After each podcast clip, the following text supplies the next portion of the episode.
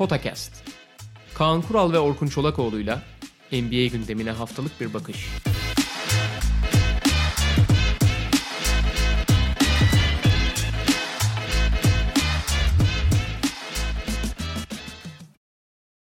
Merhaba, Podcast'a hoş geldiniz. Kaan Kural'la birlikteyiz e, ve sabah oynandı Boston-Miami serisinin dördüncü maçı. Hem sıcağı sıcağına e, onu konuşacağız ve tabii diğer seriyi. Biraz da koç değişikliklerine değineceğiz bu programımızda, bu bölümümüzde. 3-1'e geldi Kaan abi seri. Evet ve sabah acayip bir şey performansı izledik. Çaylak. Çaylak performansı izledik ama hakikaten inanılmaz bir oyun oynadı. Bu arada Hero aslında 3. maçı da çok iyi oynamıştı. Yani ilk yarıda Miami e, sapır sapır dökülürken maçta kalmasını sağlayan yegane oyuncu muazzam bir ilk yarı oynamıştı bir önceki maçta da. Tabii kaybettikleri için hikaye onun üzerinden yazılmadı. Ondan çok bahsedilmedi ama 3. maçı da müthiş oynamıştı. Ya zaten Tyler Hero hani bu iki maçı muazzam skorer oynamasının dışında playoff boyunca bir çaylaktan beklenmeyecek olgunlukta ve değişen rollerde her geçen maç rolünü artıran bir performans sergiliyordu. O yüzden dudak ısırtırken bir de üstüne üstlük çok kritik bir maçta hakikaten süper yıldız performans sergiledi. Yani hani çok dördüncü maç hakikaten çok hücum anlamında iki takımın da problem yaşadı. Bitiricilikte büyük problem yaşanan gene oyun kötü. Ya mesela Denver Lakers serisinden de bahsediyoruz. Orada çok kötü bir maç oynandı. Maç çok kötü değildi ama bitiricilik konusunda herkesin problem yaşadığı hı hı. bir günde böyle bir yüzdeyle oynamış olması hakikaten çok etkileyici. Zaten hani daha önce de söylüyorduk. 20 yaşında olmasına rağmen 10 yıllık veteran gibi oynuyor. Yani öyle bir psikolojiyle oynuyor. En ufak bir sarsılma yok. Skorer, pasör her şeyi yapıyor. Ve anor, yani hakikaten muhteşem bir maç oynadı yani. Ya sen playoff'ta daha da olgunlaştığından, daha da olgun oyun ortaya koyduğundan bahsettin. Şöyle örnekleyelim istersen. Şimdi geçtiğimiz günlerde biliyorsun en iyi çaylak beşleri açıklandı. Hı hı. Tyler Hero o beşlerde ikinci beşe dahil edildi. Evet. Yani onu gördüğünüzde e, sezonda takip etmemişseniz ve draftı falan da böyle hatırlamıyorsanız playoff'a tanık olduysanız sadece ve Hero'nun performanslarına oha bayağı iyi bir sınıf gelmiş diye düşünebilirsiniz. Halbuki öyle anormal bir çaylak sınıfından geçmiyoruz şu anda. Yani tabii ki çok önemli öne çıkan oyuncular oldu ama Tyler Hero'nun oraya girememesi biraz da işte sezon içerisinde yavaş yavaş bu oyunu büyütmesi ve dahası playoff'ta esas büyük adım atmasıyla. Yoksa tabii ki iyi bir sezon geçirdi ayrı konu ama playoff'ta başka bir seviyeye çıktı Tyler Hero. Ve tabii bu maç anormal yani çok farklı bir noktada ki biz 3. maçtan sonra podcast yapmamıştık. Yani en son podcast onun da öncesindeki podcast'imizdi bizim. Sonra zaten 3 günlük bir araya girmişti seri. E, fakat şöyle bir görüntüsü vardı Kaan abi 3. maçtan sonra serinin. Her ne kadar Miami Heat 2-1 önde olsa da Gordon Hayward'ın dönüşü artı bir kazandırmıştı Boston Celtics'e. Çok değerli bir artı bir. Herhangi bir rotasyon oyuncusu değil çünkü. Artı alan savunmasını, ikinci maçı domine etmesini, ikinci maçın ikinci yarısını domine etmesini sağlayan alan savunmasını çözüyordu Boston Celtics. Üçüncü maçtaki görüntü bu yöndeydi. Ve Gordon Hayward'ın da o katılımıyla kısa beşi de daha fazla devreye sokuyordu e, Brad Stevens. Bütün bunlar çok ciddi kazanımlardı. Her ne kadar Miami 2-1 önde olsa da biraz serinin momentumu Celtics'e doğru dönüyor gibiydi. Dönmüştü zaten yani. Dö- yani hani onu da şeyden o şekilde çekiyorum fiili. E, sonuçta Miami 2-1 önde yani. Hala evet. Celtics geriden gelen taraf. Ama o gidişatla Celtics'in dengelemesi e, ve sonrasında hatta öne geçmesi de mümkün gözüküyordu. Miami tarafında bir şeylerin dengeyi değiştirmesi gerekiyordu. İşte Butler'ın, Adebayo'nun sürelerinin artacağını falan zaten 3 aşağı 5 yukarı bekliyorduk ama burada tabii bütün dengeyi alt üst eden bu hero performansı oldu. Hakikaten çok acayip performans. Üstüne üstlük dediğim gibi hani bitirme konusunda çok zorlanılan bir maçta olunca değeri bir kat daha artıyor. Yani şöyle ifade edeyim. Tyler Hero 21'de 14 attı. Takımın geri kalanı 70'te 25 abi. Hani hı hı. hakikaten çok çok çok dramatik bir performans. Takım halinde iyi şut atmadı birini. Miami zaten 3. maçtan sonra bir şeyleri değiştirmek istediğini göstermişti. Bunun için mesela daha önce konuşamadık ama Kelly Olynyk'in mesela oynayamayacağı belli olmuştu biraz. Kelly Olynyk çünkü bu rotasyonda kısayla savunduğu zaman Boston hiçbir şey üretemiyor. Zaten hani sırtı dönük falan oyuncu değil. Hani rebound katkısı falan yok. Kelly Olynyk'i tamamen rotasyonun dışına atmıştı Boston. Hani hiçbir şey yapamadığı için Kelly Olynyk. Evet. E, Kendrick Nunn zaten playoff boyunca biraz artık dışarıda kaldı. Hani onun fizik eksikliği ve artı hani hücumdaki katkısının diğer hücumcular kadar olmamasıyla ve Miami'nin rotasyonu çok geniş bir kadro olan rota- rotasyonu da, daralmaya başlamıştı. Nitekim dördüncü maçı kazandı kazanmasına Miami ama yedi kişiyle oynadı ama maçı. Salomon Hill'in oynadığı kısa bölümü ki Salomon Hill de bu playoff'ta ilk kez oynuyor yani. Hani sadece fizikli sert bir oyuncu diye oynattılar. Yedi ki Salomon Hill'in oynadığı dört dakikayı saymıyorum. O Şeyde, dört dakikada pardon, e, Derrick Jones'u da tıraşladı. tıraşladı. Gene alabilir Derrick Jones'u. Yani onu ben tamamen tıraşladığını düşünmüyorum. Ama ben mesela bir daha Kelly Olyny'in veya Nunn'ın oynayabileceğini hiç zannetmiyorum. Yani çok özel durumlar hariç işte foul problemi vesaire falan. Onların artık bu rotasyonda hani eksi yazdığını çok kabul etti Miami. Salomon de o yüzden hani denedi hani bir sertlik getirir falan filan diye. E şimdi 7 diş kişiye düştün. E artı şimdi Iguodala da tamam eski gücünde olmasa da hala belli savunma özellikleri var. Oyun bilgisi var. Top rotasyon yani oyun hücum rotasyonun içinde bir parça top trafiğini de özellikle organize edebiliyor falan da o da hücumda çok çok yani eskisinden hem hücumu zaten hiçbir zaman iyi değildi. Eskisinden çok daha gerilemiş durumda olduğu için e, normal şartlarda Iguodala'yı da oynatmak istemez çok fazla. İyice daralmış durumda Miami kadrosu. Hı hı. Ama işte burada kalan sahalardan inanılmaz yükselişi olanlar var. Abi şimdi hep bahsediyoruz ama Tyler Hero, Adebayo da acayip bir yükselişte. Yani bu tip oyuncuların daha önce playoff tecrübesi olmayan veya daha yüksek sorumluluk almamış olan oyuncuların playoff'ta biraz geri adım atmasını beklersin. İşte buralarda mesela Jim Butler'ın daha ön plana çıkmasını falan beklersin. Evet Dragic playoff başından beri sezon ortalamasının üzerinde oynuyor ama Dragic çok da hani evet sürpriz ama şaşırtıcı değil. Çünkü Dragic'in bunları yapabileceğini biliyorsun. Ha beklentilerin üzerinde yapıyor ayrı konu. Ama Hero'dan veya Adebayo'dan yetenekleri ne olursa olsun buralarda böyle sıçramalar beklemiyorduk biz. Yani beklenecek şeyler değil bunlar. Ve e, iyice daralan şimdi seri ilerledikçe hangi takımın eli genişliyor hangi takımın eli daralıyor diye bakarsın. Tamam birbirine alıştıkça takımlar. Şimdi Boston ilk maçı iyi oynamış, kaybetmiş. İkinci maç ortada maçı kaybetmiş. Üçüncü maçı iyi oynamış, daha iyi oynamış, kazanmış. Ve Boston Gordon Hayward'ı kazanmış. Kemba Walker'ı daha çok kullanma şansı bulmuş. Yani elindeki imkanlar ve kadrodan yararlanma oranları oyun artarken Miami'nin alan savunmasına çok rahat çözüm bulmuş. Çünkü alan savunması zaten uzun süreli çözüm olarak bir soru işareti. Yani alan savunmasıyla sadece ve sadece Miami ikinci maçın son çeyreğini kazandı abi. Onun dışında alan savunmasının normalden daha etkili olduğu bir senaryo yok. Miami'nin alan savunması yapmasının en büyük sebebi zayıf savunmacılarını saklayabilmek. Yoksa çünkü sürekli zayıf savunmacıların üzerine saldırıyor Boston. Yani Jalen Brown, Jason Tatum sürekli işte nerede Kendrick Nunn'ı bulur, şey, Kendrick Nunn e, oynamasa da işte nerede Duncan Robinson nerede Dragic varsa üzerine gidiyorlar. Onları saklayabilmek için daha büyük oranda yapıyor. Ama tabii ki sürprizler yakalıyor, açık sağ bulmasını sağlıyor vesaire. Ama alan savunmasıyla maçları kazanıyor hakikaten yanılgı biraz. Şey hariç ikinci maçın son çeyreği. O da Boston'ın böyle dağılması yüzünden oldu. Orada adam adama savunma yapıyorsa da Boston çok ekstra bir şey üretebilecek gibi gözükmüyordu yani. Çok yıpranmış, şaşırmışlardı ve doğru eli bulamıyorlardı. E bu senaryoda bakarsan Miami'nin bu kadar köşeye sıkıştı demeyeceğim ama geri adım attığı bir şeyde tabloda çok ama çok önemli bir galibiyet ve çok önemli çok büyük bir karakter. Miami'nin bence zaten en büyük özelliği hep diyorlar işte Miami kültürü Miami kültürü falan filan şey çok önemli abi. Hakikaten o kültürün getirdiği belli oyuncuların serpilebileceği alan yaratılıyor ve mesela şey var bu Duncan Robinson'la ilgili bir yazı vardı işte şutu atmadığı zaman şınav çektiriyorlarmış maç antrenmanda. Böylece hani kas hafızası geliyor. Atmadığın zaman cezalanacaksın gibi. Resmen hani amiyane tabirle şey hayvan eğitir gibi yani. Hani kas eğitiyorsun, ezberletiyorsun. Yani, hani içgüdüsünü şut atmaya yönlendirmeye çalışıyorsun. En ufak bir tereddüt duymasın diye falan. Miami'nin şeyi çok ilginç abi. Ben maçta da bahs maç yayınında da bahsetmiştim.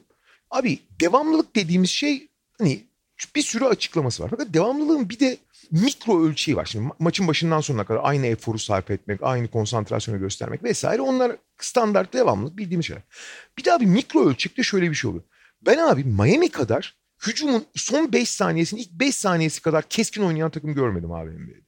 Yani dakika ne olursa olsun top ne olursa olsun abi en ufak bir yani hücumu çünkü ilk ve ikinci aksiyonları olduktan sonra şey odak düşer. Zaten orada biraz doğaçlama başlar. Herkes ne yapacağını tam bilemez.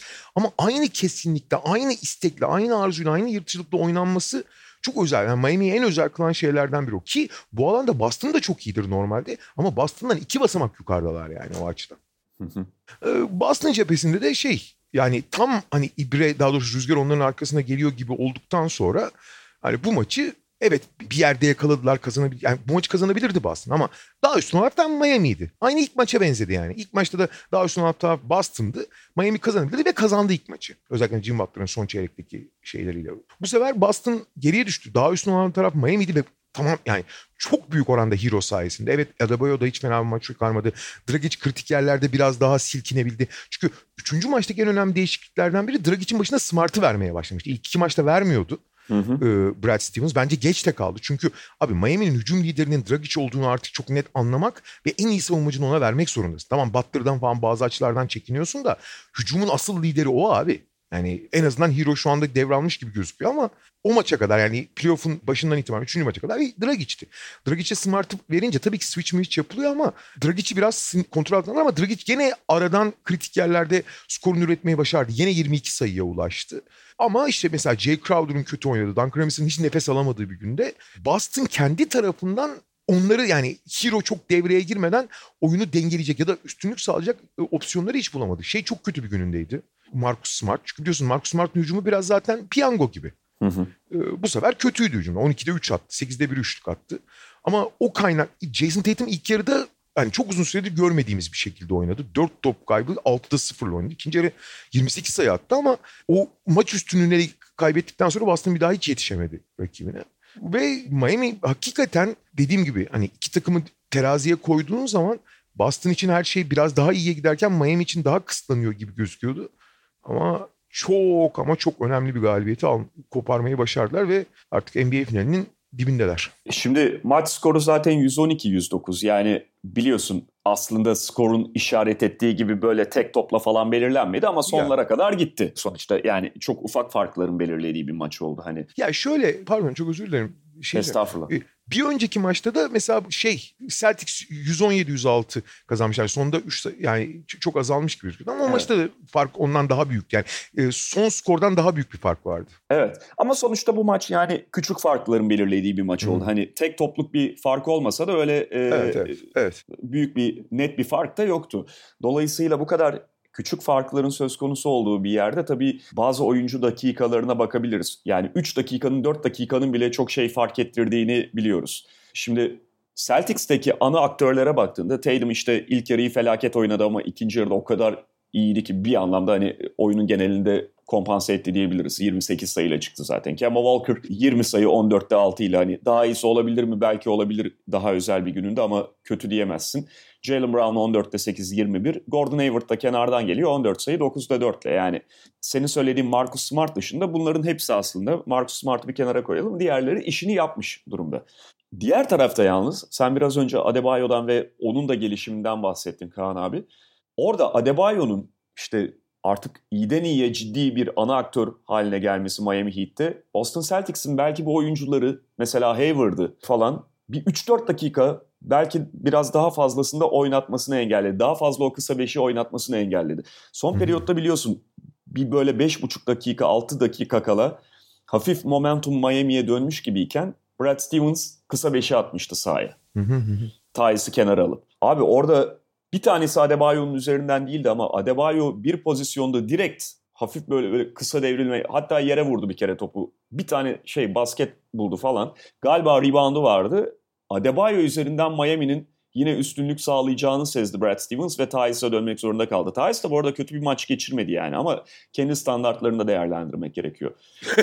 Abi sana mucize bir şey söyleyeceğim. Tyus 30 dakika oynayıp bir foul yaptı ya. Evet evet faul probleminden uzak durdu. Sonuçta 5'te 4 ile oynadı. Yani e, sonuç ya Tyson masaya ne koyduğu falan belli. Önemli olan masadan Abi, bir şey almaması. O tip bir oyuncu değil zaten. Fakat şey çok acayip ya. Ortalamada 4 dakikada bir foul yapan bir oyuncu için gayet başarılı. Tabii. Tek faulle bitirmesi. Ama diğer taraftan işte Celtics'in o kısa beşini yani biraz önce bahsetmiştik. Üçüncü maçta masayı dağıtan şeylerden biriydi Celtics'in kısa beşi ve Hı. muhtemelen daha fazla da kullanmak istiyordu Brad Stevens.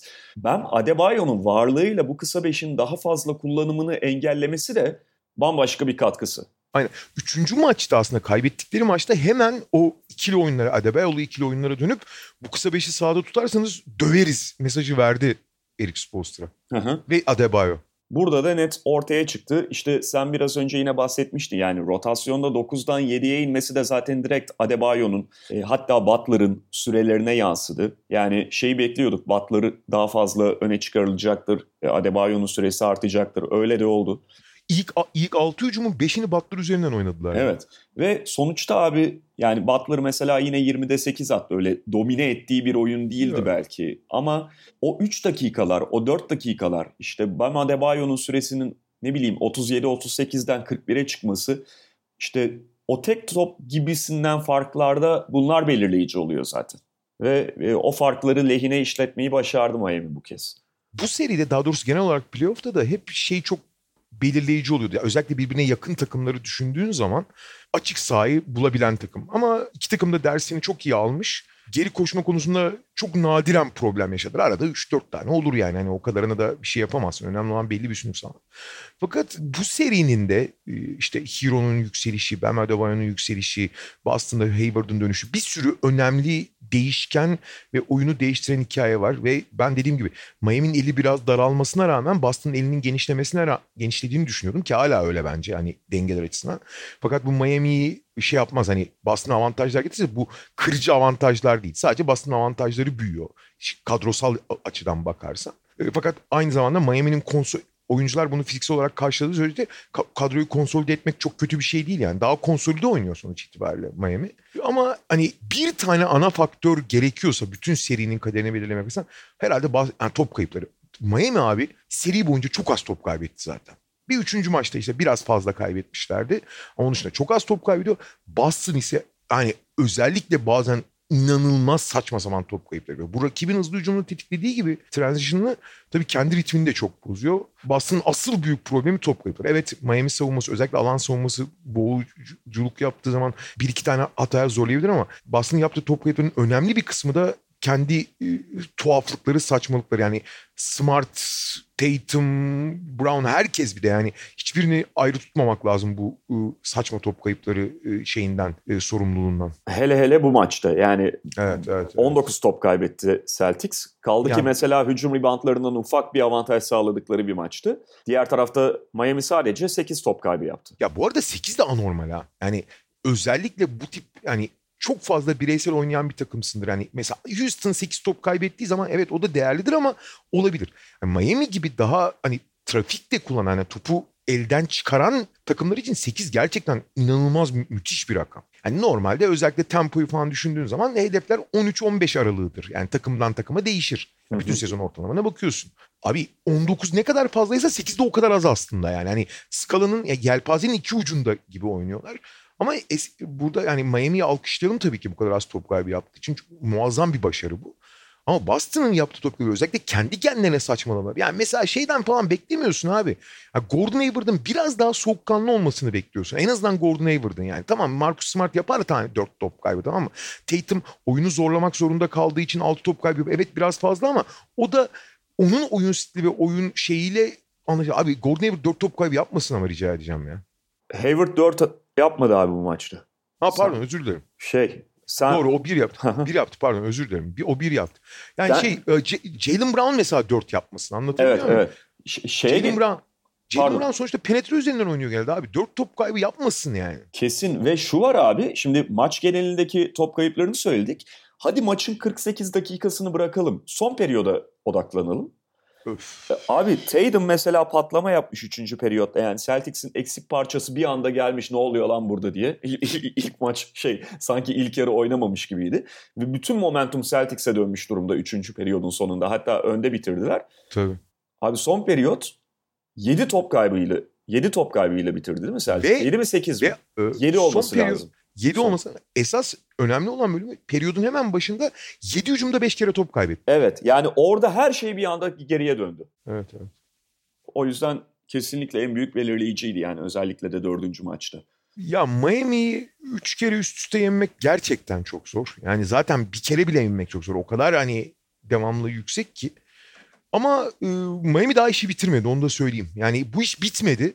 Hı hı. Bence. Yani zaten Denver 3-1'lerin artık pek 3-1'in değerini çok düşürdü Denver yani.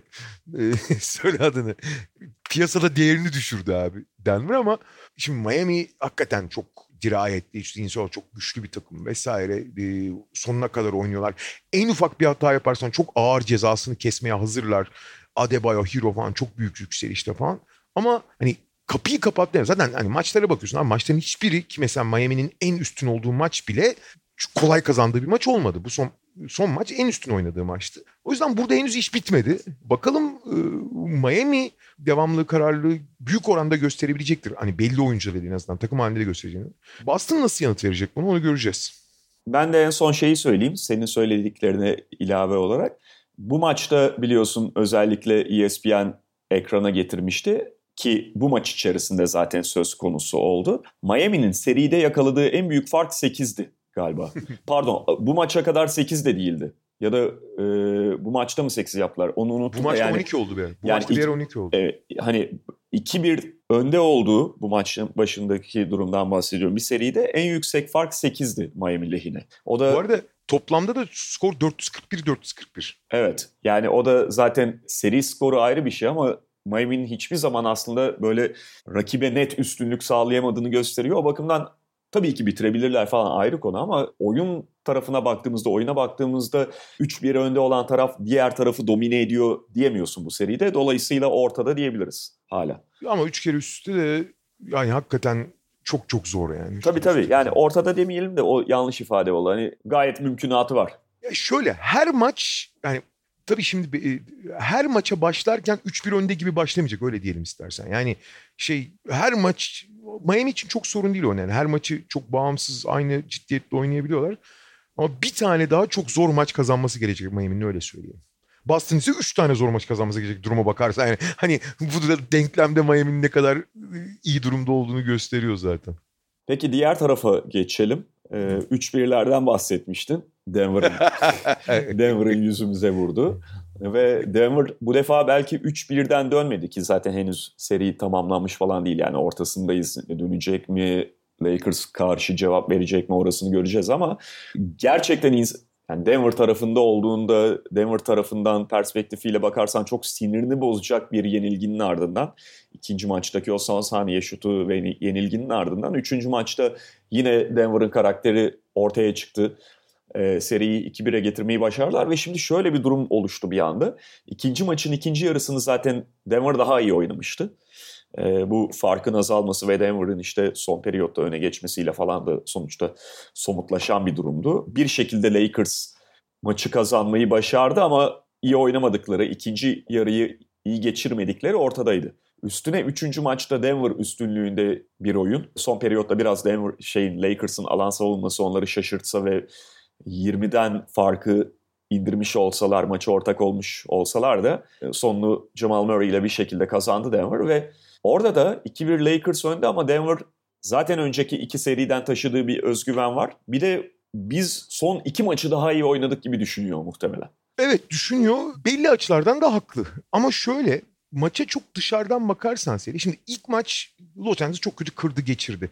Tamam özellikle hakemlerin belli düdüklerinin Denver'ı özellikle ikinci çeyrekte oyundan düşürdüğü kesin.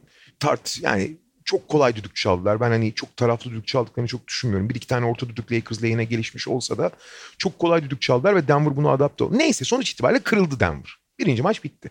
Öyle ya da böyle. Sebepleri ayrı konu. Fakat diğer iki maça baktığın zaman skordan bağımsız konuşuyor. Denver daha iyi şey gözüküyor. Daha değerli toplu, daha ne yaptığını bilen, amaca hizmet ediyor. Belli yerlerde Cemal Murray'nin, belli yerlerde Nikola yok için hani oyunu değiştiren, oyunun genel yaratımının üzerine bireysel dokunuşlar koyan bir etkileri de var bireysel anlamda. E şey Jeremy Grant hakikaten neyse Jeremy Grant'e geliriz. Hani bunlar var rol oyuncuları rolünü oynuyor falan. Böyle baktığın zaman hani skordan bağımsız falan baktığın zaman Denver hakikaten daha iyi gözüküyor. Fakat şöyle bir şey var. Şimdi bir arada oynayan ve mesela asıl ana yıldızı Nikola Jokic değil mi? Ve Nikola Jokic hiçbir zaman atıcı değil tam olarak. Hı hı. Jokic o takımı oynatan ana parça yani. Zaten oyun kurucu abi teknik olarak yani. Ve doğal olarak da Denver işte Cemal Murray de temel olarak atıcı. Ha işte Cemal Murray alınan anlamlar, önlemler yüzünden çok da öne çıkmayan pas yeteneğini daha fazla kullanıp hani pas da yaratabildi Cemal Murray. Son maçı 12 asistle tamamladı mesela. Falan bunları da kullanabiliyor. Ama abi bu takımların kurguları öyle tamam mı? Yani Lakers hiçbir zaman Denver yani Lakers en iyi gününde bile ilk maçı kazanırken bile Denver kadar şey gözükmeyecek ki. Hani kolektif gözükmeyecek ki. Bu hani takımın birbirinden güç alması, kolektif oynaması falan ben bu başka bir şey. O takımın kurgusuyla alakalı. Ve Lakers her zaman işte LeBron'un ekseni etrafında döndüğü, Anthony Davis'in çok kırıcı etki yarattığı, şütörler iyi gününde olduğu zaman da daha biraz daha akıcı gözüken ama hiçbir zaman hani kolektif birbirinden beslenen ve akıcılık üzerine kurgulu, pas trafiği üzerine kurgulu bir takım olmayacak. O yüzden Denver evet daha iyi gözüküyor bazen ama bu galibiyeti değiştirecek çok ciddi bir faktör gibi değil. Onu söylemek lazım. Bu iki takımı tartıya koyduğun zaman Denver'ın sahada daha ne derler daha iyi sanat yapıyor olması onun daha üstün olduğunu göstermez. Yani sanatsal artistik puanları daha güçlü olabilir. Anlatabiliyor muyum? Ama teknik puanlamayla bakmak lazım. Ha burada bence asıl endişe verici olan hani Lakers, Lakers sonuçta favori. Kazan kazanacak diye bakıyorsun. Ve e, ikinci maçı mucize bir şutla kazandılar gibi düşünüyoruz ki öyle.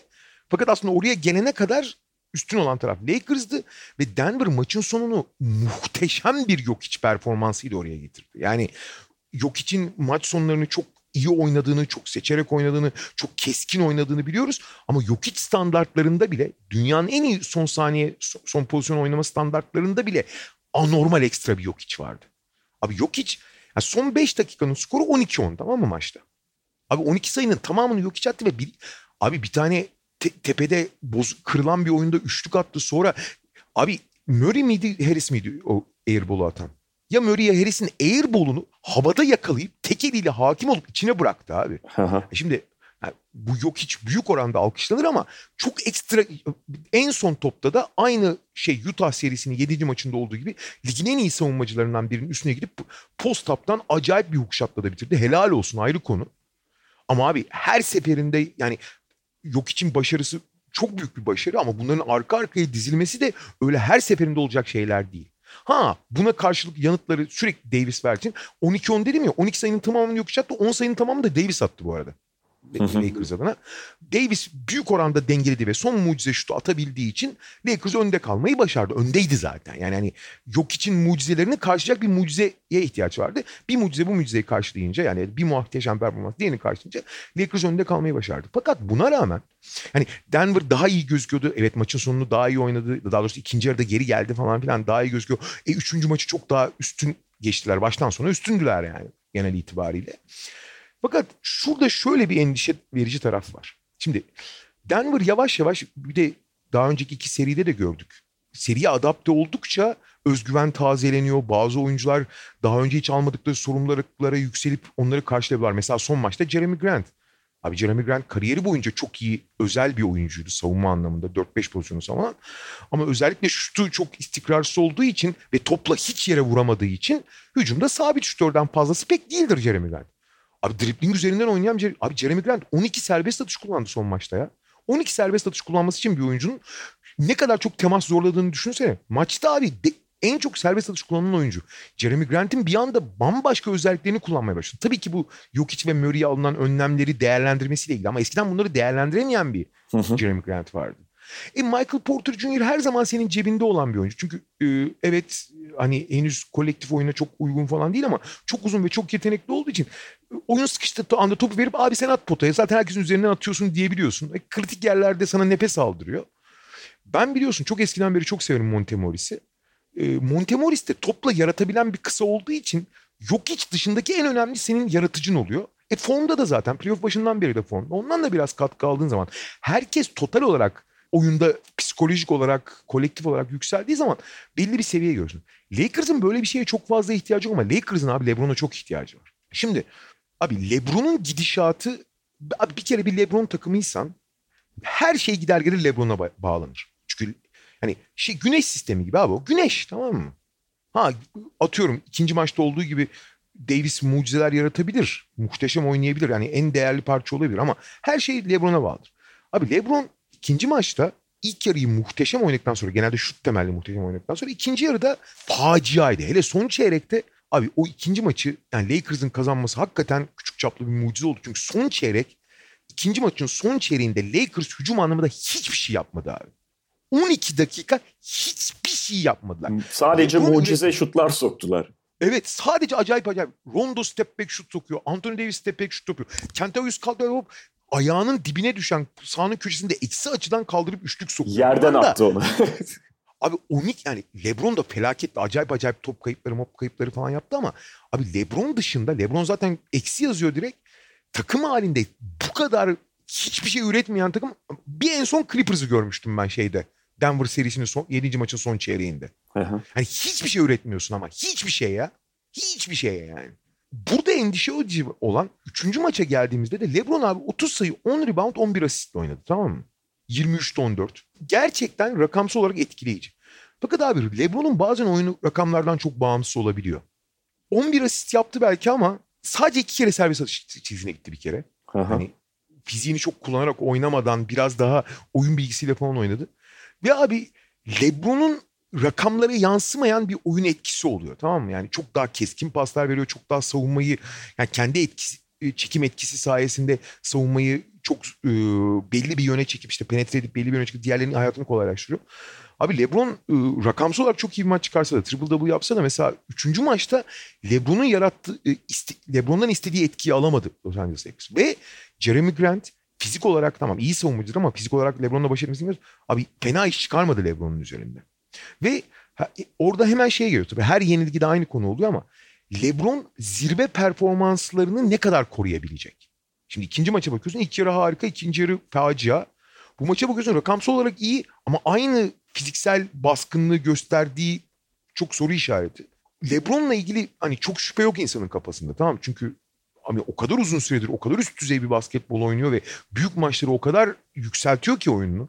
Özellikle 2010'dan sonra. 2010'dan önce tamam bir takım sorunları vardı büyük maçlarda ama LeBron üzerindeki dev yükü kaldırabilecek mi sorusu insanın aklına geliyor yani. Biraz bu maçta şey de oldu. Üçüncü maçın son bölümünde. Yani bence LeBron'un performansını algılamamızı etkileyen o da oluyor. E, Galiba bu istatistiği David Thorpe yazmıştı Twitter'a. 5,5 dakika kaladan itibaren oyunun bitimine Anthony Davis ve LeBron James maçın fiilen bittiği bölüme kadar sayı atamıyorlar birlikte. Yani orada Lakers zaten hücumda bir tıkanma yaşadı. Ve tabii orada şey de faktör oluyor yani sonuçta LeBron James'i iyi şut gününde bile takımlar gömülerek savunuyorlar. O şutu vererek savunuyorlar ve e, bir tane orta mesafe bir tane de yanlış hatırlamıyorsam üçlük kaçırdı o bölümde LeBron James. Yani Anthony Davis de zaten etkili olamamıştı. Giremedi içeriye de. 5,5 dakika kala sonrasını söylüyorum. Sonra Hmm. maç fiilen bittikten sonra yaptığı bir drive var böyle. Fark o sırada 9 falan ve 1 dakika gibi bir süre kalmış. Yani çok da önemli değildi. Dolayısıyla orada bir yanda yine şey faktör olamamaya başladı. Ve evet yani genel görüntüsü senin söylediğin gibi istatistik gayet iyi gözükse de sonuçta orada faktör olamıyorsa oyun üstündeki algı da ona göre şekilleniyor. Çok doğal. Bir de şimdi Davis tabii çok çok çok çok özel bir oyuncu tamam mı? Yani NBA'in en değerli oyuncularından biri. 3-4 tanesinden biri. Fakat Davis doğal olarak pozisyonu ve oyun stili gereği oyuna başkalarının yarattığı bazı şeylerden beslenmek zorunda be- belli oranda. Aha. Hani atıyorum Kava'yı koy abi. Bugün hangi takıma koyarsan koy. Büyük çekmeceye koy. Juventus Badalona'ya koy. Nereye koyarsan koy oynar. Tamam Davis ama diğer oyunculardan belli bir yardım ya da belli bir şeylerin yapılması lazım. Aha. Onlar yapıldığı zaman biraz da maçın içine bir de maça geç onun motoru geç ısınıyor bazen. Makine geç ısınıyor yani. Girdiği zaman kırıyor maçı. Davis böyleyken diğer bütün oyuncular da abi Caruso'sundan Rondo'suna, Markif Morris'inden Kuzma'yı hiç saymıyorum. Hiç saymayayım da zaten istersen. hani uzunlarına bak. E, Danny Green'den Kentavius Caldwell Pop'una hepsi abi LeBron'a muhtaçlar. Yani LeBron tabii ki bu oyuncuların bazen çok iyi şeyler yapıyorsun ama hiçbir şey üretemiyorlar. Danny Green falan bazen hani dok doğru pozisyonları bitiremeyebiliyor. Tamam çünkü hani bir yere kadar bazı şeyler. Bazı eksiklikleri var, bazı formsuzlukları var falan. Fakat abi LeBron onların hayatını kolaylaştıran asıl unsur. Bazen LeBron kolaylaştırsa bile beceremeyebilir ama LeBron kolaylaştırmadığı zaman hakikaten çok sınırlı kalıyorlar abi. Hepsi, hepsi. Mesela şey yazık pek çok hakkı ne kadar veriliyor bilmiyorum ama Kentavius Caldwell-Pope çok formda aslında. İyi bir playoff geçiriyor Evet. yavaş başladıktan sonra çok iyi bir playoff geçiriyor. Ama abi ne kadar iyi durumda olursa olsun bütün bu oyuncular abi Davis hariç bütün bu oyuncular ne kadar formda olurlarsa olsunlar ne kadar iyi durumda olurlarsa olsunlar LeBron'a muhtaçlar iyi oynamak için. Kesinlikle. Çünkü LeBron'a muhtaç yani LeBron'a muhtaçlar. LeBron'dan o şeyi alamadığında desteği, eli Rondo'ya muhtaç hale geliyorsun bu defa. Ha. Şimdi o da her zaman iyi sonuç vermiyor. Ne kadar beklentileri çok aşan bir playoff geçirse de. Bu maçın mesela son periyodunu yine iyi oynadı. Fakat orada da nasıl faktör olduğunu iyi ayırmak lazım. Yani aslında yarı saha hücumlarını yönlendirerek falan faktör olmadı. Acayip bir baskı savunması yaptı kendi adamına. Ve alan savunmasında da mesela zaman şey Lakers alan savunmasında da başarı elde etmişti. Zaman zaman switch'te mesela yok içle falan kaldı. Çok iyi bastı, çok iyi bunalttı. Kendi adamının Jamal Murray'i bir iki pozisyonda müthiş savundu. Lakers'ın birkaç pozisyon üst üste böyle 6 hücumun 5'inde falan top çaldığı bir sekans var hatırlarsın yani bir bölüm var. Ee, Zaten orada maç biraz normale döndü. Evet. Niye çıkmıştı çünkü fark? O, orada falan Rondo faktör oldu. Yoksa iş yarı sahaya kaldığında mesela maçın ilk yarısına falan yine çok kötüydü Rondo. Ee, yani iyi bir playoff geçiriyor ama bu maçta playoff'taki genel görüntüsü ne paralel paralel oynamadı onu söylemek gerekiyor ki zaten maçı izleyenler görmüştür. O yüzden dediğin gibi yani LeBron'a çok muhtaçlar yoksa LeBron oyunu yönlendirmediğinde bu defa Rondo yönlendiriyor. Üçüncü biri yok ki bunu yapabilecek Lakers'ta. Doğru. En büyük doğru. problem o zaten. Doğru. Ha diğer taraftan Denver 3. maçta işte sen şeyden bahsettin. Monte Morris, Jeremy Grant, Michael Porter bunların katkısından bahsettim. Bir de reboundlarda acayip bir fark elde ettiler. Yani o da anomali boyutunda diyebiliriz. Ne kadar O işte kabul edilemez abi. işte Lakers tarafından evet kabul edilemez. Yani Denver'ın çabasını, maça asılmasını falan takdir etmek gerekiyor ama bu rebound istatistiğinin yani genelde 44'e 25 işte Lakers'ın sadece 4 hücum reboundu var. Bunun biraz anomali sınıfında olduğunu da kabul etmek gerekiyor. Yani Lakers'ın abi zaten hani Lakers'ın iyi yaptığı bazı şeyler var. Çok zorlandığı bazı şeyler var. Personel itibariyle, takım kurgusu itibariyle. Abi Lakers reboundda yeniliyorsa yani tabii yenilebilirsin ama yani reboundda bir, bir şekilde ciddi bir an, dezavantaj yaşıyorsan abi o zaman hakikaten Lakers'ın çıka- çıkışı çok azalıyor yani. Ha şey e, abi rebound'un oyuna etkisi çok düştü artık. Özellikle tempolu oynayan bir takım değilsen. Denver tempoyu kullanıyor ama öyle illa tempoya yani mesela Toronto veya Milwaukee gibi tempoya çok bağımlı bir takım değil. Yarı sahada çok şey yapabiliyorlar yani yavaş geldikleri zaman.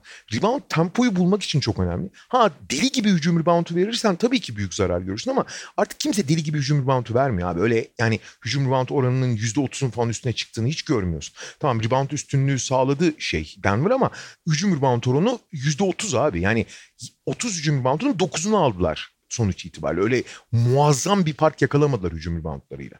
Ve e, toplam rebounddaki fark muazzam ama o toplam rebounddaki fark sadece tempo ile alakalı. Lakers açısından dezavantaj şu. Lakers tempoyu kullanabiliyor açık saha bulduğu zaman. O biraz e, engellemiş oluyor. Çünkü ama rebound sayısının az olması Denver'ın sürekli basket atmasıyla alakalı abi. Rebound olmuyor yani. Evet ama şöyle yani Lakers'ı sonuçta 4 hücum reboundunda tutmak da değerli Denver açısından. Değerli, değerli. Ha evet o değerli. Şöyle asıl problem zaten Lakers'ın verdiği hücum reboundları değil. Lakers'ın alamadığı hücum reboundları büyük Evet. problem oldu. Ve orada da şeyi e, söylemek gerekiyor. Yani Dwight Howard'ın mesela ilk iki maçtaki katkısından sonra biraz az oynaması muhtemelen eleştirildi. Özellikle mesela biz de maç içerisinde inanla bahsediyorduk. E, hatırlayacaksın ikinci periyot başladı Dwight Howard hala oyunda yok. Normal rotasyonda en azından orada oyuna girmesini beklerken Dwight Howard hala oyunda yoktu. Markif Morris'le devam etti. Keza ikinci yarıda da bir ikinci yarıda da ilk beşe ilk beşteydi değil mi? Tabii. Tabii. ama ikinci periyotta şey başlatmadı Dwight Howard'ı. Orada şu var. Nikola Jokic'le muhtemelen mümkün olduğunca eşleştirmek istiyor Dwight Howard'ı. Ve hani daha önce koyabilir miydi? Evet koyabilirdi. Ve Plumlee'nin falan reboundlarda o kadar etkili olmasını, Plumlee'nin belki iki rebound Plumlee ama onun aktifliği falan sonuçta faktör oldu oralarda. Onu engelleyebilirdi. Hücum reboundu sayısı artabilirdi Lakers'ın. Ama bence Frank Vogel bir şeyi sezdi. Yani maçı kaybetmiş olabilir ve genel görüntüye geriye dönük baktığımızda hayır Dwight Howard'ı daha fazla oynatmalıydı pekala denebilir ama Frank Vogel bu maçta Dwight Howard'ın faul problemi yaşayacağını, daha net yaşayacağını sezmiş abi. Öyle de oldu. Çünkü ve 14 dakikada 4 vardı. Çünkü abi Dwight Howard evet zihinsel olarak önemli bir devrim yaşadı. Daha küçük bir role gönül indirip orada iyi iş yapıyor. Ama hala gaza geliyor abi. Evet abi. Yani Howard hala Howard sonuçta. Ve y- Jokic gibi çok kurnaz, çok akıllı, atletizm üzerinden oynamayan oyunculara karşı senin atletizm avantajını kullanman için gaza gelmemen lazım abi. Gaza gelip saçma sapan fauller yapıyor sürekli. Yok işte sürekli o tuzakları şey yapıyor. O yüzden sinirlendikçe daha da coşuyor. Böyle hakeme sarmaya başlıyor. İlla ulan yiyeceğim ben seni. Ben koskoca Dwight Howard'ım havasına falan girersen yok hiç gibi yani. Tamamen fundamental üzerinden oynayan oyuncular falan seni çok tuzağa düşürür abi. Bir de Dwight Howard özellikle ilk maçta böyle akıl oyunları tipi şeylerle biraz yok içi sinirlendirdi ya. Yani e, evet. Orada şey, aa ben bunları yapıyorum havasına çok girdi. İkinci maçta sonra yine işte faal problemi yaşamıştı. Yani oradan çıkması gerekiyor. Yok içi onu bir kere yedirirsen yedirirsin. Bir gün olur o. Nitekim ondan sonra o faul momentumu döndü. Ve işte Frank Vogel ondan çekinerek yok için dakikalarını saklamak istedi. Çok da haksız olmadığı, olmadığını bence gördük. Bence maç sonunda. İlk, ilk maçta yok içi kurnazlıkla tuzağa düşürmüştü. On, kendisini ondan kurnaz zannetmeye başladı ki çok büyük hata olur o yani. Ama abi şu da var yani muhtemelen zaten bu aradaki günde e, Howard'la ve McKee ile onu konuşmuştur. Daha fazla uzun beşi bir şekilde devreye sokması gerekiyor Lakers'ın hücum reboundlarını arttırması için. Yani sadece Jokic ile eşleşme anlamında değil. Sonuçta Jokic sahada olmadığında da Dwight Howard sana ciddi bir rebound katkısı sağlayabilir ve o maçı kazanmanı e, sağlayan faktör aradaki detay olabilir. E, bir de son olarak istersen Jamal Murray'den bahsedelim. E, çünkü çok büyük bir maç sonu oynadı ve hani genel görüntüsü de ortada playoff boyunca. Ben kendi adıma şunu söyleyeyim yani Jamal Murray beni yanıltan bu playoff'ta özellikle yanıltan oyunculardan biri oldu. Çünkü ben onun hep biliyorsun abartılan normal değerinin üzerinde algılanan bir oyuncu olduğunu düşünüyordum. Fakat bu playoff'ta şu konuda hakkını vermek gerekiyor. Her şeyden önce oyun olgunluğu başka bir seviyeye gitti. Jamal Murray'nin en büyük eksilerinden biri Jamal Murray'nin skorerden başka bir şey çok fazla olamamasıydı. Jamal Murray artık oyunu kendi skor opsiyonlarının dışında da göre, görebiliyor, tarayabiliyor. Bence en büyük adımı o konuda attı. Jamal Murray bundan önce abi ben elime geleni sallarım, soktuğum zaman yıkarımdı. Şimdi ben neleri atacağımı daha çok seçiyorum. Daha çok oyuna ba- bakıyorum. Daha çok oyunu anlıyorum gibi gösteriyor ki bu sinyali bu playoff'a kadar çok da göz vermemişti. Yani, yani normal sezonda bir gelişim görürsün ama playoff'ta zaten abi bazı oyuncuların anormal içinden çıkan gelişimler falan hakikaten çok etkileyici. Yani Jamal Murray de onlardan biri katılıyorum. İki tane küçük not etkili, ekleyeceğim abi. İkinci maçı Lakers mucize bir şutla kazandı. Fakat ondan daha ilginç iki tane var. Birincisi abi ikinci maçı son saniye şutuyla kazanan Lakers 19'da 18 foul attı ikinci maçta. Lakers lan bu. en kötü foul atan takımı yani. Hani bayağı Allah korudu yani o ikinci maçta Lakers'ı. Onu söyleyelim. Maçın genelini son çeyrek hariç üstün oynamasına rağmen son çeyrekte öyle bir zırbaladılar ki ancak ufak tefek detaylar sayesinde finish çizgisini geçebildiler. Aha. Bir ikincisi ikinci 23 top kaybetti abi ikinci maçta Lakers. Yani eh be abi. Hani biraz evvel Boston'a kızıyorduk 19 top 23 top kaybı nedir abi yani hani saçmalık ötesi. LeBron sağ olsun orada. LeBron'la Ron da 11 top kaybetti zaten abi. O ikisi yani takım ön veren iki oyuncu zaten bir maç standartında top kaybettiler. Ve şey maçın sonunda Mason Plumlee'nin yaptığı tuhaflık. Mason Plumlee ile Jeremy Grant'in yaptığı tuhaflık yani Anthony Davis'in şutunda. Çok ciddi bir iletişim hatası. Bu iletişim yani yok hiç gene erken uyandığı için şuta yetişir gibi oldu ama hani sadece o pozisyonu savunmak için oyunu alıyorsun ve yapılan harekete bak yani. Bu pozisyonu engelleyebilirdi diye değil ama bu kadar basit hatalar da hakikaten tuhaf oluyor yani. Ama sonuç itibariyle bakarsak genel görüntü Denver zaten iki seridir getirdiği özgüveni daha da büyütüyor. Bazı ekstra işte Grant gibi oyuncularının şeyi de özgüveni de tazelenmiş durumda. Ve şey e, Lakers'dan korkmuyorlar abi. Yani Tabii. E, Lakers da açıkçası o korkutuculuğu çok gösteremedi. Özellikle ikinci maçtaki e, inanılmaz düşüşten sonra. Ama abi LeBron'un LeBron'un LeBron gibi oynaması lazım. Yani Lakers için hakikaten başka çıkış yok yani. Hakikaten başka çıkış. Yani Rondo'su bilmem kimi her Davis'i bile mükemmel oynasa LeBron'dan başka şey köyü yok abi. Yani LeBron'un LeBron gibi oynaması lazım. Bu şart ve istatistikten bahsetmiyorum 3. maçta olduğu gibi. Bir son notu da şeyi ekleyeyim. Abi Kyle Kuzma sahada ne yapması gerektiği konusunda en ufak bir fikri var mı abi acaba? Ya şöyle abi tamamen fikirsiz değil bence. Mesela şeyi falan yapıyor. Bazen Lakers hücumu çok duruyor ya yarı sahada. Oraya katla hareket getirebilen ender oyunculardan biri. Özellikle LeBron sahadayken e, LeBron'un pasına pas atabileceğini biliyor. Onunla uyum sağlayabilen, topsuz kat yapabilen falan bir oyuncu. Onları yapıyor işte e, şutunu bekliyor falan. Ama Kuzma'nın şöyle bir problemi var bence abi. Yani evet zaman zaman çok salak gözüküyor sahada ve o yönü ağır basıyor ama Kyle Kuzma abi bundan bir süre öncesine kadar algılandığı kadar yetenekli bir oyuncu değil. Esas problemi o ve kendi içerisinde de bence o problemi yaşıyor. Çok büyük özgüven bunalımları da yaşıyor. Mesela maçın sonunda atmadığı bir şut var ya. Atmadı, Aa, atmam gerekiyor dedi sonra attı kaçırdı falan. Oralarda çok net ortaya çıkıyor ki Kuzma ilk geldiğinde mesela iki sene falan hatta bu sene de aynı şey.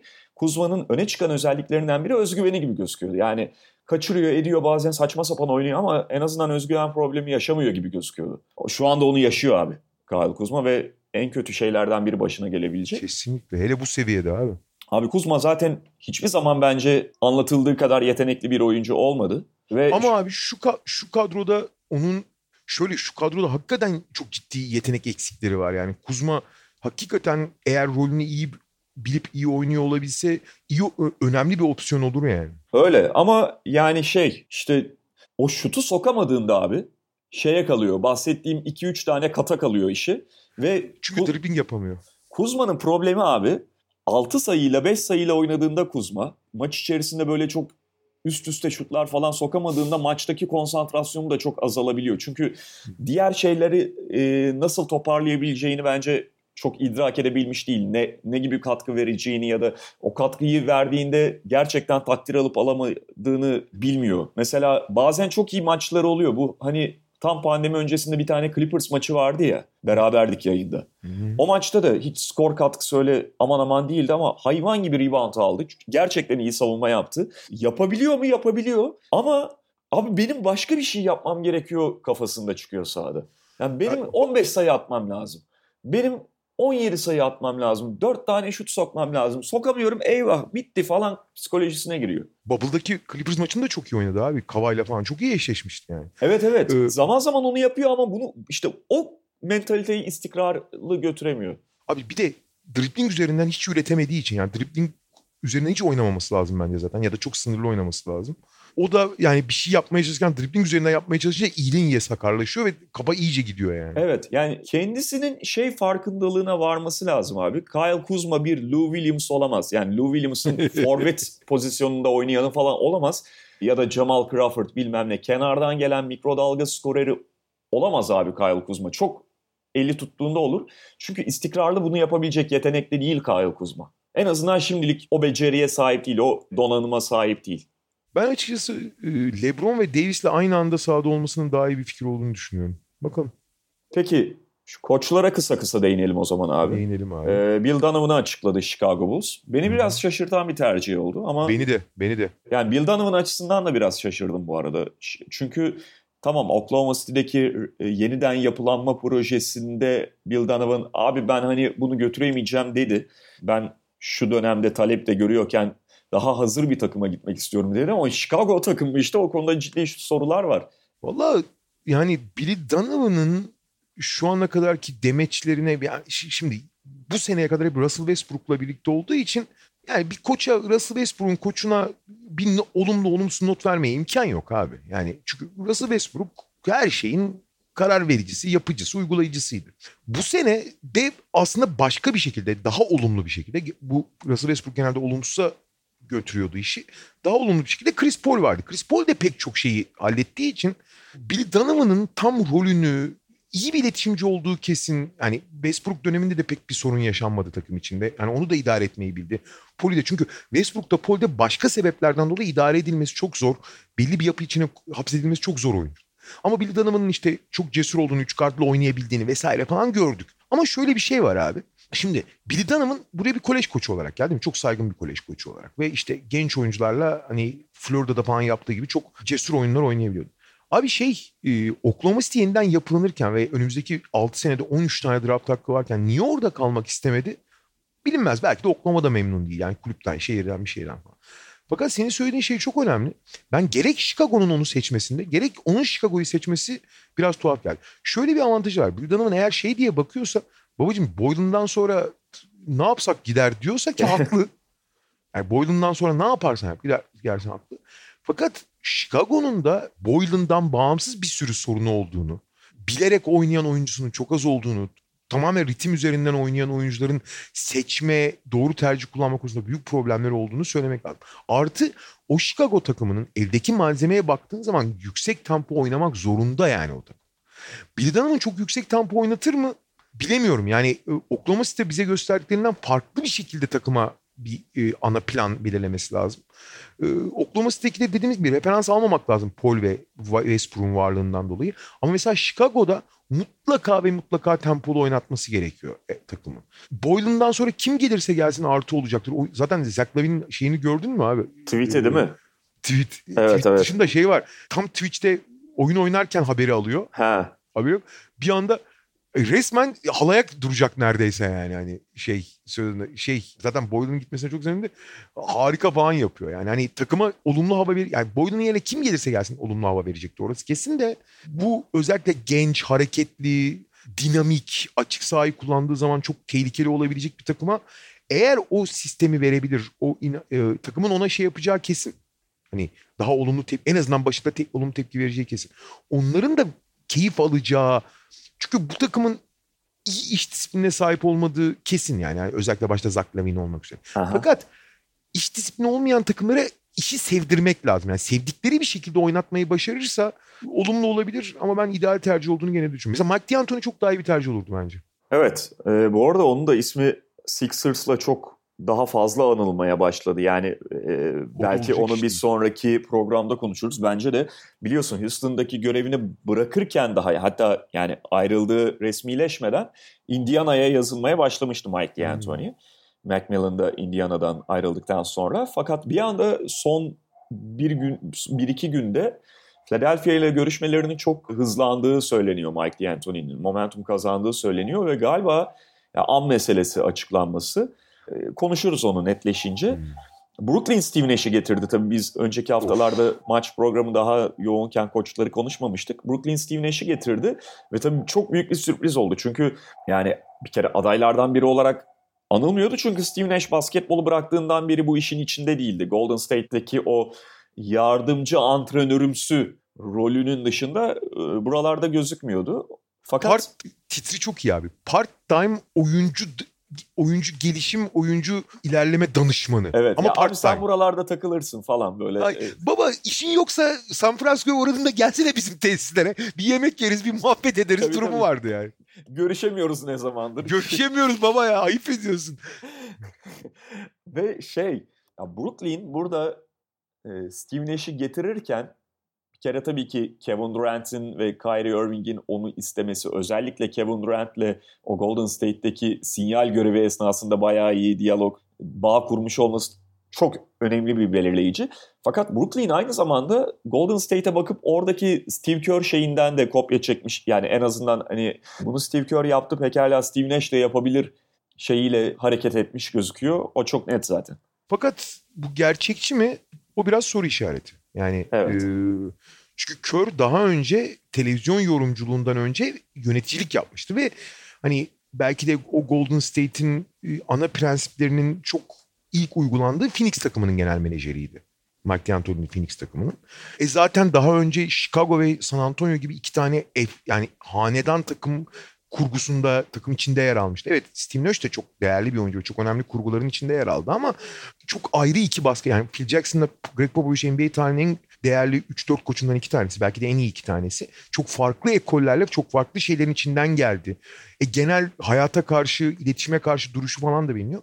Steve biraz daha farklı. Steve de çok iyi bir iletişimci, çok doğru bir karakter, çok aydın, çok entelektüel falan ama Steve hiç işin koçluk, oyun kurucular sahadaki koç gibi görüldükleri için doğal olarak işin teknik tarafını daha iyi biliyorlar görüyorlar ki haklılar. Yani bir şey diyemeyiz ona. Steve Nash'in de bu konuda e, kendi geliştirdiğine şüphe yok.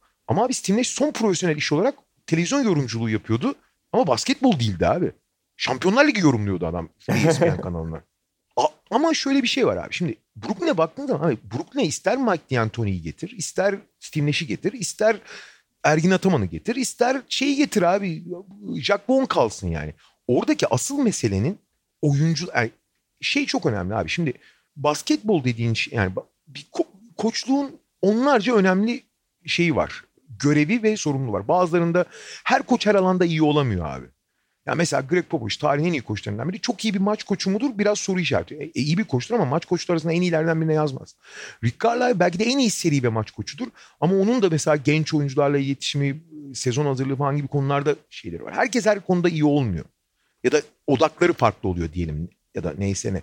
Burada abi bir numaralı öncelik bu takımın ihtiyacı olan şeylere bakarsan abi iki tane yıldızın bütün karar verici onlar çünkü abi Kenny Atkinson bu takımdan niye ayrıldı abi? Kenny Atkinson çok iyi bir dönem geçiriyordu. Takım ıı, da yine gelmişti. Niye ayrıldı abi? O en son işte Kyrie Irving'le Kevin Durant'in onu istemesi. DeAndre Jordan krizinden dolayı istifa etti zaten. İlk beşte Jared Allen yer alıyor. Evet. DeAndre Jordan arkadaşlarıydı Kyrie Irving'de Kevin Durant'in. Oradan sonra Kenny Atkinson abi bunlara laf maf dinletemiyorum ben. Başım çok kötü belaya girer. Ka- kariyerim zedelenir diye şey yaptı. Yani bıraktı o iş. Şimdi burada asıl mesele işte ya kimi nasıl oyn... Bu arada takım teknik olarak da çok zor bir takım. Çünkü abi en önemli dört oyuncusunun dördü de topu elinde istiyor abi. Kyrie Irving zaten dünyanın en çok topu öldüren gardı. Sadece Kyrie ile Durant olsa bile zor olur iş. Yani Durant hani abi Durant'in Oklahoma City dönemini hatırlasana Russell Westbrook topu öldürüyor diye çok eleştiriliyordu. Durant'e yeterince gitmiyor diye. Abi Kyrie Irving Russell Westbrook'tan beter o konuda. E Caris LeVert ve Spencer Dinwiddie topsuz oynayabilen oyuncular da değiller. Bunları zaten teknik olarak bir arada kullanmak başlı başına imkansız bir görev. Fakat bunların hepsinin ötesinde bir Durant abi NBA'nin en iyi oyuncusu için mücadele edecek konumdan sonra bir sporcunun yaşayabileceği en ağır sakatlıktan geliyor. Ne, ne seviyede gelecek? Nasıl gelecek? Psikolojik olarak çok mükemmeliyetçi olduğu için eski seviyesini bulamazsa nasıl bir bunalıma girecek ya da ne olacak bilemiyoruz. Hadi Durant o kadar problem değil diyelim. Abi Kyrie Irving başlı başına bir enigma abi. Ma- ya bipolar manik depresif delinin teki yani. Abi söylediğin manik dönemlerinde gidip işte protesto edelim hiç oynamayalım kimse bubble'a gitmesin devrimci falan kesiliyor. Depresif dönemlerinde gidip Instagram'dan iki sayfalık devasa yani resmen onu yazması bir saatini almıştır. Manifestolar falan yayınlıyor anlamsız. Yani birbiriyle şey olmayan Rıdvan Dilmen'in Dilmen gibi bir şeyler anlatmaya çalışıyor ama tam ne anlattığını anlamıyorsun falan böyle. falan böyle acayip acayip yani gerçekten psikiyatrik bir karakter yani. Şey Amerikan mutfakta söylüyorum. Abicim 2000 yıllık astrofizik, jeoloji bilimi ona dünyanın düz olmadığını ikna edememiş. Sen neye ikna edeceksin onu yani? Anlatabiliyor muyum? Yani Steve Nash'e ben Steve Nash'in çok iyi bir aday olduğunu düşünüyorum koçluk adayı. Tabii ki geçmesi gereken yollar, öğrenmesi gereken şeyler var. Fakat burası imkansız görev abi. Abi Burası şöyle imkansız görev yani. evet ama işte Brooklyn'de anladığım kadarıyla yani edecekse de Steve Nash eder diye hareket etti ki o bakımdan düşünüldüğünde yani öyle düşünülmesini çok da haksız bulmuyorum ben abi. Yani söylediğin gibi Kyrie Irving çok zor bir karakter. Hani Steve Bana Nash'in daha zor karakter, tüm NBA'de daha zor karakter söyle. Abi oyun karakter e, oranında bakarsan yani sonuçta şi- şimdi bir karakter bulabilirsin de oyunu da baskın adamın. Öyle bir Ha, problem tabii, var. Tabii. İşte onu diyorum E, yani. Kenara oyunu olan etkisi, yani. oyunu olan etkisi takımdaki şeyi gücü ve problemi katsayısı yani. Yani şöyle if- ifade edeyim. e, şimdi aklıma geldi. Mesela Russell Westbrook da bence çok zor bir karakter. Deliliği Kyrie Irving gibi vuku bulmasa da Russell Westbrook'la idare edilmesi çok zor bir karakter. Fakat abi mesela bugün gelinen noktada Russell Westbrook'un oyunu artık kamuoyu nezdinde de e, algısı değişti ve Russell Westbrook'un o kadar da algılandığı kadar faydalı olmadığı hatta ciddi zararlar getirildiği getirdiği artık biliniyor, görülebiliyor. Ve bir koç olarak Russell Westbrook'un başına gittiğinde mesela yeni Houston koçu Russell Westbrook konusunda daha keskin davranabilir. Bundan önce Mike D'Antoni'nin ya da Bill Donovan'ın Oklahoma City'de olduğundan daha keskin davranabilir. Kyrie Irving'in öyle bir şey de yok henüz. Çünkü Brooklyn'de Kyrie Irving işte gelmiş zaten bir sene önce. Özellikle kulüp içerisinde baba bu- burada bizim borumuz öter güveniyle hareket ediyorlar.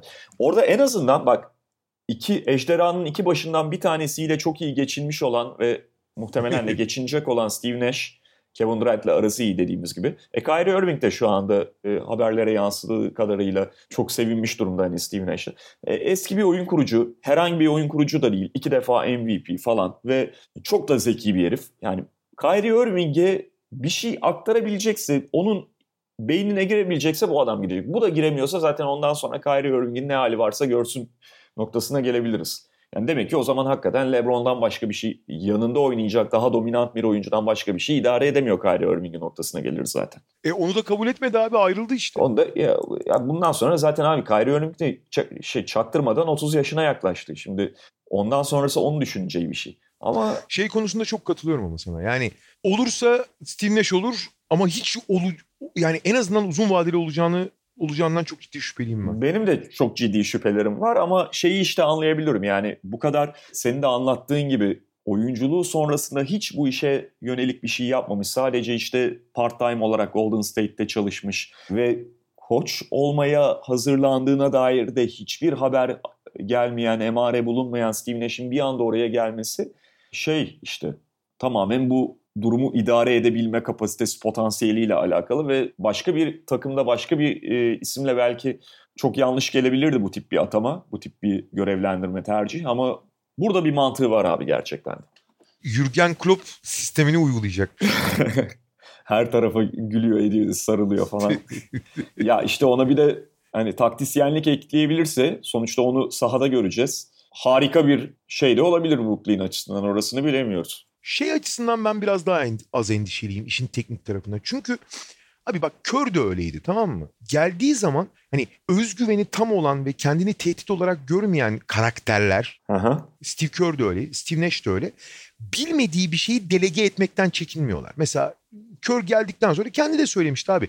Ana prensipler konusunda fikirleri vardı ama savunmayı tamamen Ron Adams'a hücumu da ortak yani asistan koçlarla ortak dizayn ediyorlardı. En Ki o zaman işte, Alvin Gentry de oradaydı. Alvin Gentry de oradaydı.